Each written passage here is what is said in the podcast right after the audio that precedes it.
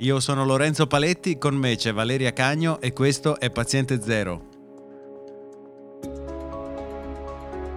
In questo podcast rispondiamo alle domande riguardanti il coronavirus Covid-19. Ci occupiamo di contagio, diagnosi, precauzioni.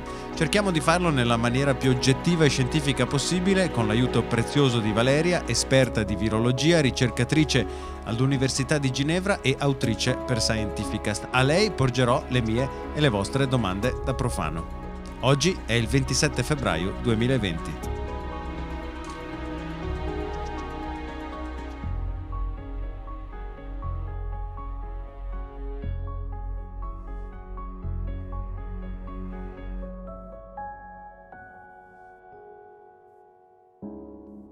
Ciao Valeria. Ciao. Oggi arrivano ottime notizie riguardo il numero di persone guarite, perché mentre registriamo sono 42 gli italiani che hanno superato con successo il contagio.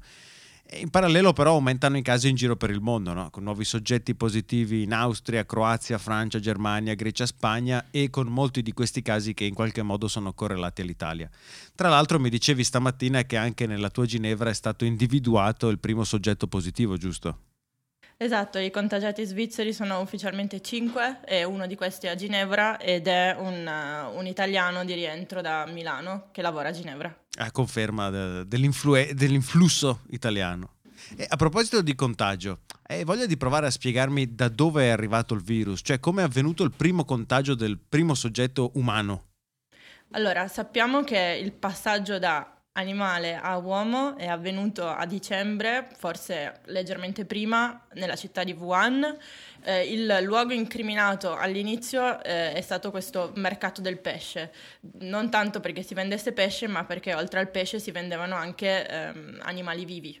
E sappiamo che questa è l'origine di eh, altre eh, infezioni virali eh, ad esempio la SARS, quindi un altro virus respiratorio, un altro coronavirus, eh, è originato sempre così, quindi da un mercato con animali vivi, in particolare è passato prima dai pipistrelli agli zibetti e poi dagli zibetti all'uomo. In questo caso non sappiamo ancora qual è l'animale che ha permesso tras- la, la, la, trasmissione all'uomo, eh, sappiamo che a oggi il virus più simile a, eh, al Covid-19 è un virus dei pipistrelli non sappiamo se il passaggio è venuto direttamente da pipistrello a uomo o se invece c'è un altro animale intermedio che dobbiamo ancora identificare. E eh, ne, nell'animale come si, è, come si è manifestato per la prima volta il virus? In realtà i, i, il reservoir, che è il, tipo il serbatoio animale di un certo virus, non ha sintomi eh, in quell'animale, cioè nel pipistrelli i coronavirus non danno particolari sintomi, mm-hmm. possono diventare altamente patogeni quando avviene il passaggio di specie è una questione di, di evoluzione con l'ospite. Quindi ah. nel momento in cui arrivi in un ospite nuovo eh, puoi dare sintomi. Normalmente il virus, evolutivamente parlando, tende ad adattarsi al suo ospite e a causare meno sintomi. È un discorso un po' complesso che non possiamo esattamente generalizzare per tutti i virus. Mm. Però, un, ad esempio, un virus umano che si è adattato molto uh, a noi è il virus dell'herpes per cui è un virus che ha capito come stare nel nostro corpo eh, a lungo, non dando quasi mai sintomi molto gravi e quindi consentendogli di, di rimanere e replicare nel nostro corpo tutta la vita. Ma quindi il coronavirus che si è manifestato originariamente in non si sa quale animale uh, ha, mm, è una mutazione di un coronavirus precedentemente esistente che in quell'animale ha, ha assunto quella forma ed è poi in qualche modo saltato dall'animale all'uomo.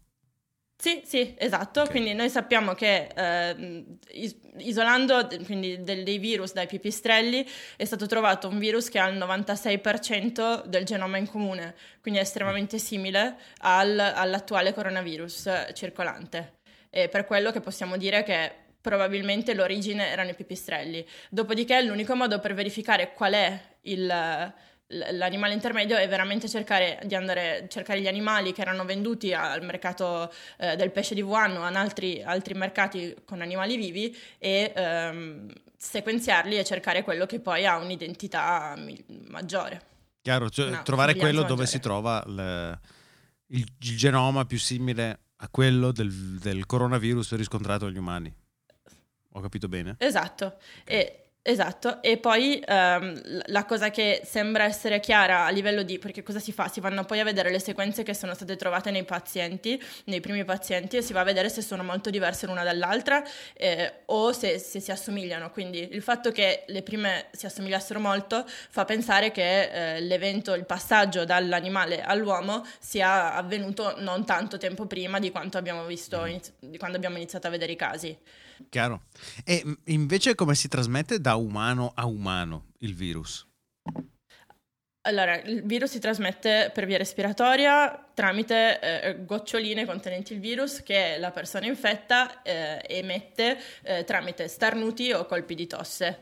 Eh, le stesse goccioline possono passare direttamente da persona a persona oppure possono essere ehm, depositate su superfici le superfici poi la persona sana, mettiamola così, mm. eh, le può toccare ad esempio con le mani e, eh, o, con, o, gli oggetti possono entrare, o altri oggetti possono entrare in contatto con queste superfici contaminate, dopodiché inavvertitamente lo facciamo continuamente, ci portiamo le mani al viso, alla bocca, al naso, ci grattiamo gli occhi e questo è un modo per trasmettere, cioè tras- trasportare il virus dalle superfici al, alla porta di entrata al nostro corpo, mettiamola così.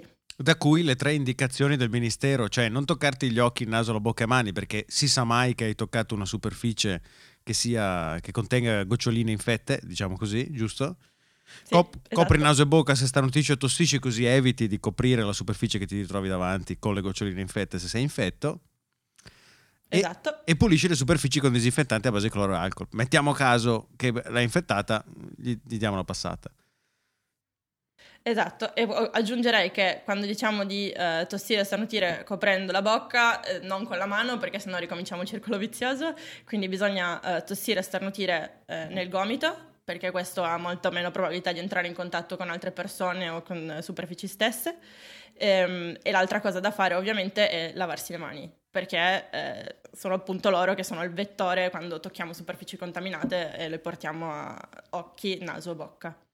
Quindi teoricamente la respirazione di per sé, cioè se io mi siedo al tavolo con una persona infetta che è dall'altra parte del tavolo e, e stiamo solo respirando, non stiamo starnutendo, tossendo, teoricamente il virus non ha modo di passare a me.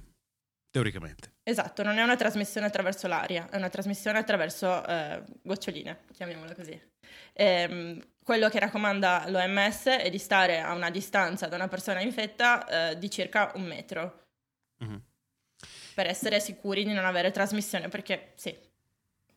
Chiaro. E, e, allora, ipotizziamo che una superficie sia stata ricoperta in qualche modo a causa starnuto o colpo di tosse da goccioline contenenti il, il virus.